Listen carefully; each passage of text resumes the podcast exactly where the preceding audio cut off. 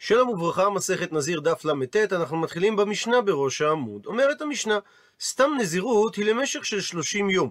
ומעיר התוספות שאת הדין הזה כבר שנינו בפרק הראשון של המסכת. אבל זו דרך המשנה לחמם מנועים לקראת הדין הבא. אם גילח הנזיר מרצונו בתוך ימי נזירותו את שערו, או שגילחו ליסטים באונס, הדין בשני המקרים שהוא סותר 30 יום. לפי שאין גידול שיער שאפשר לגלח אותו עבור הנזירות בפחות מתקופה של 30 יום. מה שאומר שבנזירות לדוגמה של 60 יום, אם גילחו ביום ה-30, הוא אינו סותר כלום מימי נזירותו, מפני שעדיין יש לו מספיק גידול שיער קודם יום התגלחת. וממשיכה המשנה, נזיר שגילח את שערו, בין אם הוא גילח בזוג, דהיינו במספריים, בין אם הוא גילח בתר, או שספסף כלשהו חייב. וכדי להבין את משמעות המילה ספסף, נעזר בפירוש הערוך. הלא הוא רבי נתן בר יחיאל מרומי, שהיה במאה ה-11 באיטליה, היה תלמיד חכם ויוצר חשוב בתקופת הראשונים, היה בן למשפחת חכמים ומנהיגי ציבור ברומא. היה נצר לשבט יהודה, בן לאחת מארבעת המשפחות המיוחסות ברומא שלפי המסורת הובאו לשם מירושלים על ידי טיטוס בזמן חורבן בית המקדש השני. משפחת הענבים, משפחת התפוחים, משפחת האדומים ומשפחת הזקנים. יש אומרים שרבי נתן מתייחס למשפחת הענבים, אם כי אחרים כתבו שמוצאו ממשפחת התפוחים. הערוך הוא למעשה המילון הקדום המקיף ביותר של ספרות חז"ל, ודבריו היוו אבן בסיס לכל הבאים אחריו. גם בהבנת דברי התלמוד והמדרשים, מצטטים רבים מהראשונים את דבריו, ובעקבותיהם פרשני תלמוד מאוחרים יותר. הספר מסודר בסדר אלפביתי של המונחים המבוארים בו. הפירושים למילים מסתמכים בעיקר על ספרות הגאונים ואף על ראשוני הראשונים, דוגמת רבנו חננאל, רבנו משולם בן קלונימוס ורבנו גרשום. לעתים גם על פרשנותו העצמית של המחבר, שהיה בעל ידיעה רחבה באיטלקית, לטינית, סלאבית, עברית מקראית ומשנאית וארמית, הסברי המילים ביוונית, ערבית ופרסית, שאב כנראה מכתבי הגאונים. לכל אחד מערכי המילון ישנו פירוש רחב, הכולל לעיתים התייחסות גם לעניינים אחרים שקשורים לנושא, וכך משמש הספר לא רק כאוסף מילים, אלא גם כאוסף עניינים בספרות חז"ל. הוא מסביר הערוך את ההבדלים בין תלש מרת וספסף. אדם שתלש שערה, הכוונה שהוא תלש את השערה מעיקרה. אדם שספסף, הכוונה שהוא קטע את השערה באמצע. הוא תלש מקצת השיער והניח מקצתו. מרת זה מי שמעביר את השיער על ידי שיחה של חומר, שגורם להסרת השיער. ואומרת הגמרא, היא בעיה להו. נשאלה להם השאלה הבאה. ונקרא לפי הגאות הבח, היי בינתא מלתחת רבה או מלעיל. כיצד דרך גדילת השיער? האם שיער מתרבה מתחתיתו בסמוך לבשר, היכן שהוא יוצא מן הראש כך שהשערה גדלה בראש, או שראש השיער מתגדל ויוצא מאליו, כך שהעיקר, הגזע של השערה, נשאר כמות שהוא.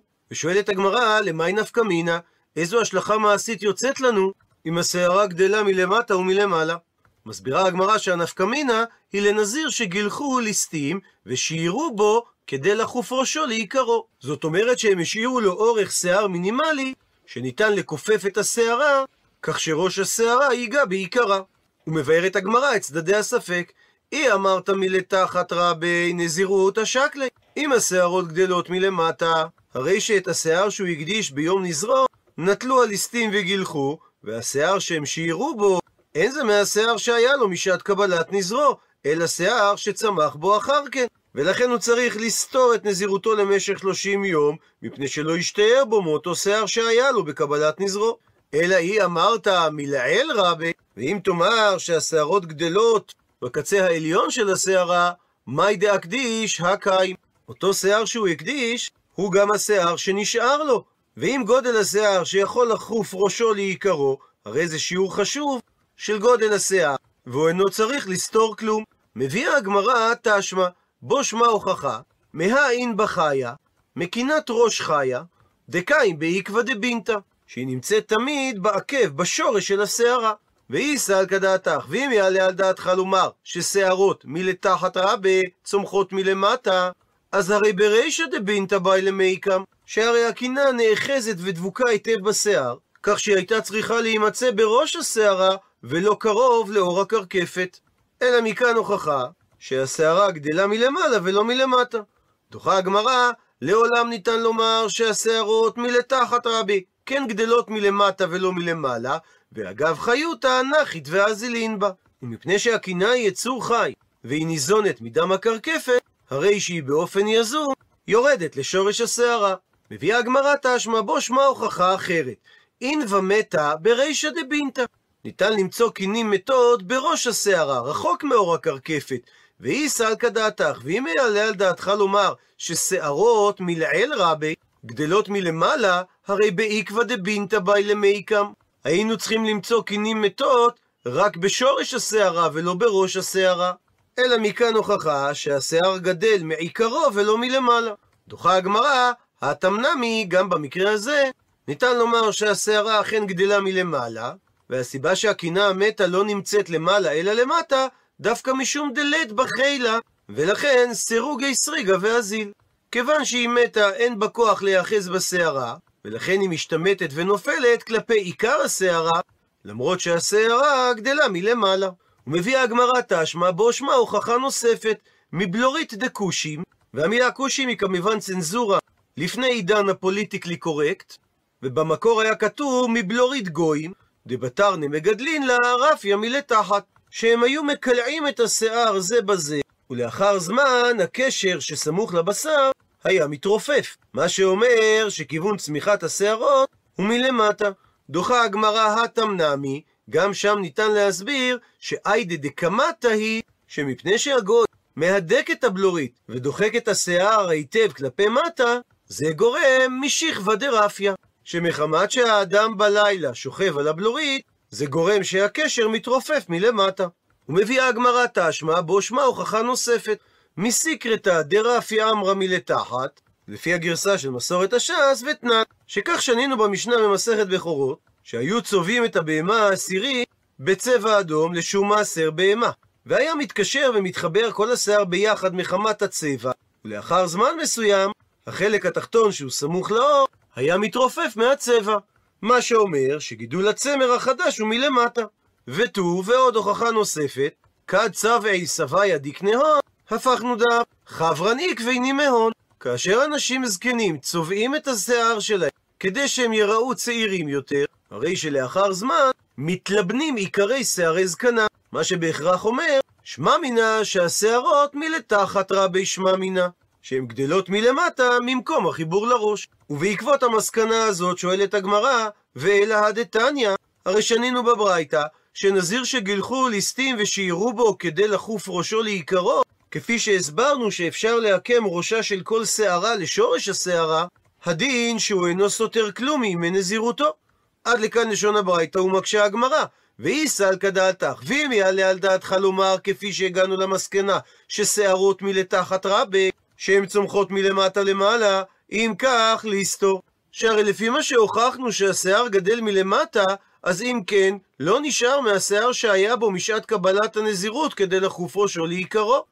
אלא שמע מינה מהברייתא, שהשיער כנראה גדל מלמעלה ולא מלמטה, כך שאותו השיער שנשאר, זה השיער שהיה לו בשעה שהוא הקדיש, ולכן אמרה הברייתא שהוא לא צריך לסתור את נזירותו.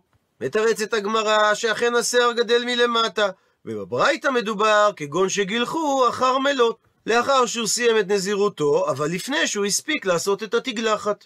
ומאני, והברייתא כשיטת מי? כשיטת רבי אליעזרי, דאמר, כל נזיר שנטמע אחר ימי מלות נזרו, שבעה ימים בלבד הוא סותר. וכך גם הדין, אם גילחו הליסטים ביום השלושים, שהוא סותר שבעה ימים, שלא יכול לגלח תגלחת נזרו עד אחר שבעת הימים, מפני שזה הגודל המינימלי שאפשר לגלח, כפי שהגמרא תסביר עוד רגע.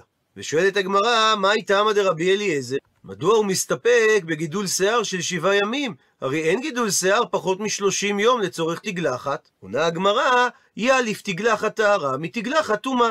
מה תגלחת טומאה? הוא צריך להמתין שבעה ימים ותו לא, אף תגלחת טהרה, כשגילחו הליסטים הוא לא נטמע והם לא שיערו בו כדי לחוף ראשו לעיקרו, מספיק שהוא ימתין שבעה ימים ותו לא. וקימלאו לרבנן, ויש לחכמים קבלה בידם, שכל שבעה ימים, את ימזיה, שערו של האדם בא וגדל, כדי אורך כזה שהוא יכול לחוף ראשו לעיקרו. ציטוט מהמשנה, נזיר שגילח בין בתר בין בזוג, או שספסף כלשהו, חייב. תנו רבנן, שנו רבותינו בברייתא, על הפסוק נקרא בפנים, כל ימי נדר נזרו, תר לא יעבור על ראשו. עד מלות הימים אשר יזיר לאדוני, קדוש יהיה, גדל פרע שיער ראשו. ומכך שכתוב תער, אין לי אלא תער, שרק באופן הזה אסור לנזיר להוריד את שיער ראשו. תלש, מירץ, צפצף כלשהו, מניין שגם זה אסור. תלמוד לומר, קדוש יהיה, גדל פרע שיער ראשו. שאסור לנזיר להשאיר את שערו בשום אופן, אלא יניחנו לגדול פרע. דברי רבי יושיע. רבי יונתן חולק ואומר, שמכך שכתוב בפסוק את המילה תער, אין לי אלא שעל ידי תער אסור לנזיר להוריד את שערו, אבל במקרה שהוא מירט, תלש, ספסף כלשהו, הוא אכן יהיה פטור. עד לכאן לשון הברייתא, ומקשה הגמרא על דברי רבי יונתן, והכתיב קדוש יהיה. דמשמע שיש מצוות עשה, שהוא יגדל את שערו ולא יסירנו בשום דבר. מתרצת הגמרא שלשון הפסוק, קדוש יהיה גדל פרע שיער ראשו, בא למימרא לפי רבי יונתן, דאם גילח לביתר, קיים עלי, בעשה ולא תעשה. שזה לא בא לרבות צורות אחרות של העברת שיער, אלא שעל ידי העברת השיער בתר, הוא התחייב גם בביטול עשה וגם בביטול לא תעשה. מביאה הגמרא תניא אידך, ברייתא אחרת שדורשת את הפסוקים באופן הבא, שבפסוק כתוב תער, ולכן אין לי אלא שנזיר יהיה חייב אם הוא מעביר את שערו בתער. אבל אם הוא תלש, מירץ, ספסף כלשהו, מניין שזה אסור, תלמוד לומר, לא יעבור על ראשו. שכל צורה של העברת שיער אסורה.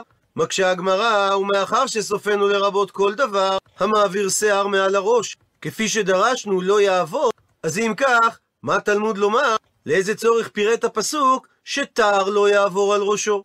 עונה הברייתא שהפסוק מזכיר תער, לפי שלא למדנו לתגלחת האחרונה של הנזיר, שיהיה דווקא בתער. שתגלחת הטהרה שעושה הנזיר לאחר תשלום ימי הנזירות, לא כתוב בשום מקום שזה צריך להיות דווקא בתער, אלא רק כתוב מה הוא צריך לעשות, לגלח את שיער ראש נזרו.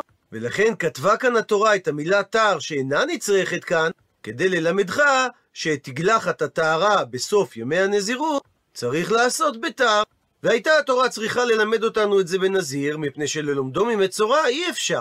למרות שמצורע שנרפא מצרעתו מגלח בתער, והסיבה שלא ניתן ללמוד ממצורע, הפכנו דף, מפני שאין דנים קל מחמור להחמיר עליו.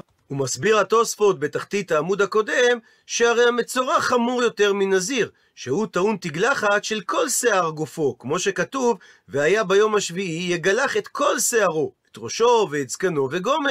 אז תאמר בנזיר שהוא קל ממצורע, שהרי אינו צריך לגלח אלא את ראשו בלבד, כמו שכתוב מפורש בפסוק. ולכך היינו אומרים שהוא גם לא צריך לבצע את הגילוח עם תער, ולכן הדגיש הפסוק תער לא יעבור, וכיוון שהמילה תער אינה נצרכת לאיסור העברת השיער שבתוך נזירותו, שהרי מהמילים לא יעבור למדנו שכל העברת שיער אסורה ולאו דווקא בתער, לכן לומדים מהמילה תער לעניין תגלחת של סוף נזירותו, שהיא אינה אלא בתער. וממשיכה הברייתא, רבי חולק ואומר שאינו צריך את המילה תער כדי ללמוד שהתגלחת האחרונה של הנזיר צריכה להתבצע בתער. שהרי הוא אומר בגוף הפסוק, תער לא יעבור על ראשו עד מלות. ומכאן ניתן לדייק שהתורה אמרה, עד מלות תער לא יעבור על ראשו, אבל אחר מלות לא תהא התגלחת אלא בתער. אבל אם כך קשה על רבי והכתיב, תער לא יעבור על ראשו. וכפי שלמדת נקמה, מהמילים לא יעבור על ראשו שהוא חייב על כל שאר המעבירים, הרי המילה תער מיותרת לפי רבי, ומה היא באה ללמד? עונה הגמרא לעבור עליו בשני לאווין. שנזיר שמגלח את ראשו בתער, עובר גם על הלאו של תער לא יעבור, וגם על הלאו הכללי של לא יעבור, שממנו לומדים שכל המעבירים אסורים. עד לכאן דף ל"ט.